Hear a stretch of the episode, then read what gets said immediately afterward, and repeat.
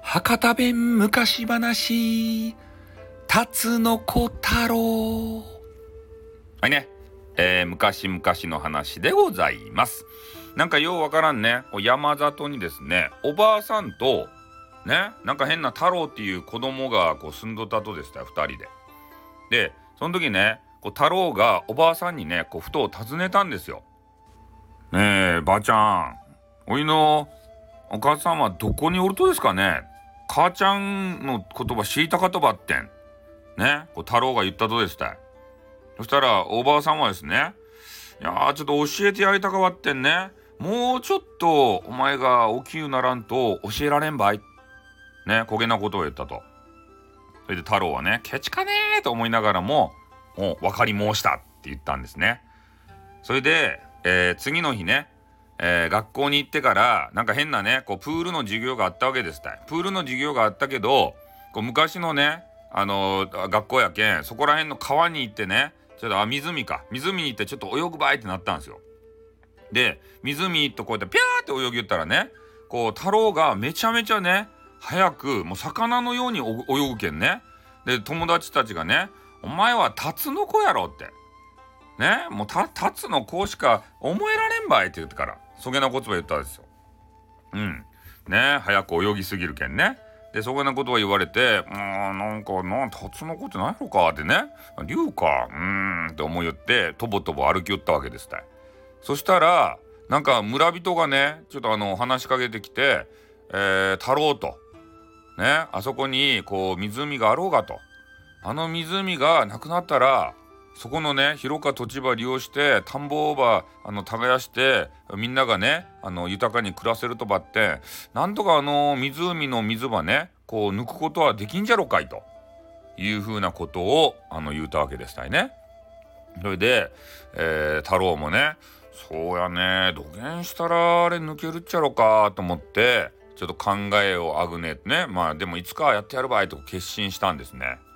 で、まあ、数年経ってから太郎もねこう余暇少年になったんですよ。立派な少年にね、えー、そしたらおばあさんがねもう太郎にこう本当の言葉ねちょっと言っちゃろかいなと思ってから。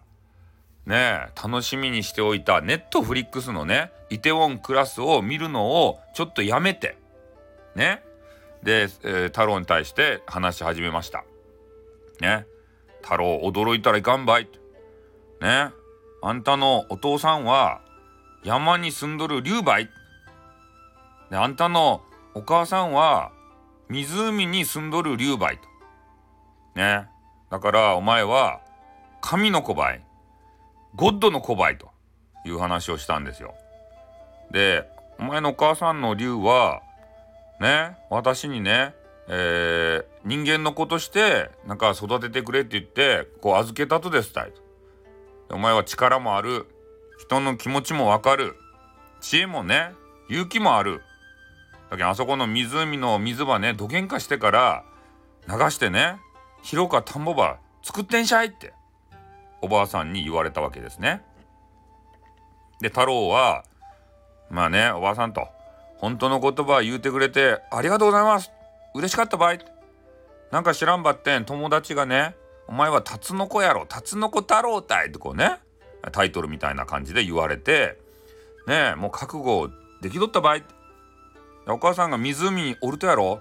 じゃあちょっと湖に行ってからお母さんと協力してその湖の水場どげんかしてくるばいっていうふうなことを言ったんですね。で次の朝です。ね太郎がその問題の湖に行ってからねお母さんば呼んだとですお母さんってね、たつ、たつのお母さん、たつの子太郎が来たばーいって言ったんですね。そしたら、湖がね、ぐわーって大きく揺れ始めて。ねこう大きな竜がね、タツが姿を現し始めたんですね。で、お母さんこう言いました。太郎と。ね、お前の成長はここの湖の中からずっと見よったばい。ね、一日たりともお前ん言葉忘れたことはなかったとですたい。言うたんですね。